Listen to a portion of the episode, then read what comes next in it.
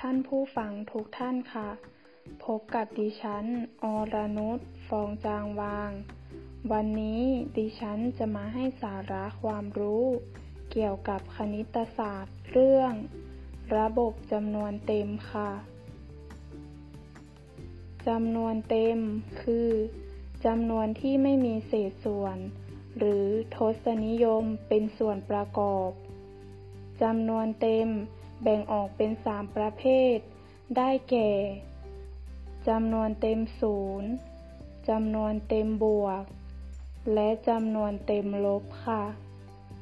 เรามาเริ่มรู้จักกับจำนวนเต็มแต่ละประเภทกันค่ะจำนวนเต็มบวกคือจำนวนที่มีค่ามากกว่า0อยู่ฝั่งขวาของเส้นจำนวนได้แก่1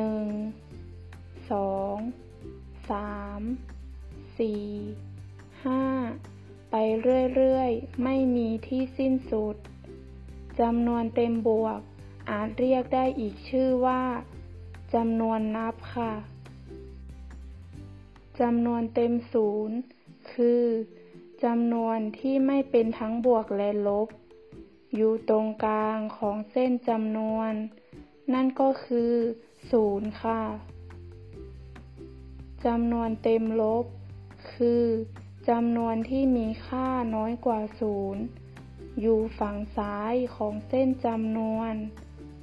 ก็คือจำนวนที่ติดลบนั่นเองได้แก่-1 -2 -3 -4 -5 ไปเรื่อยๆค่ะและในตอนต่อไปดิฉันจะมาให้ความรู้เกี่ยวกับการบวกจำนวนเต็มอย่าลืมติดตามชมกันนะคะ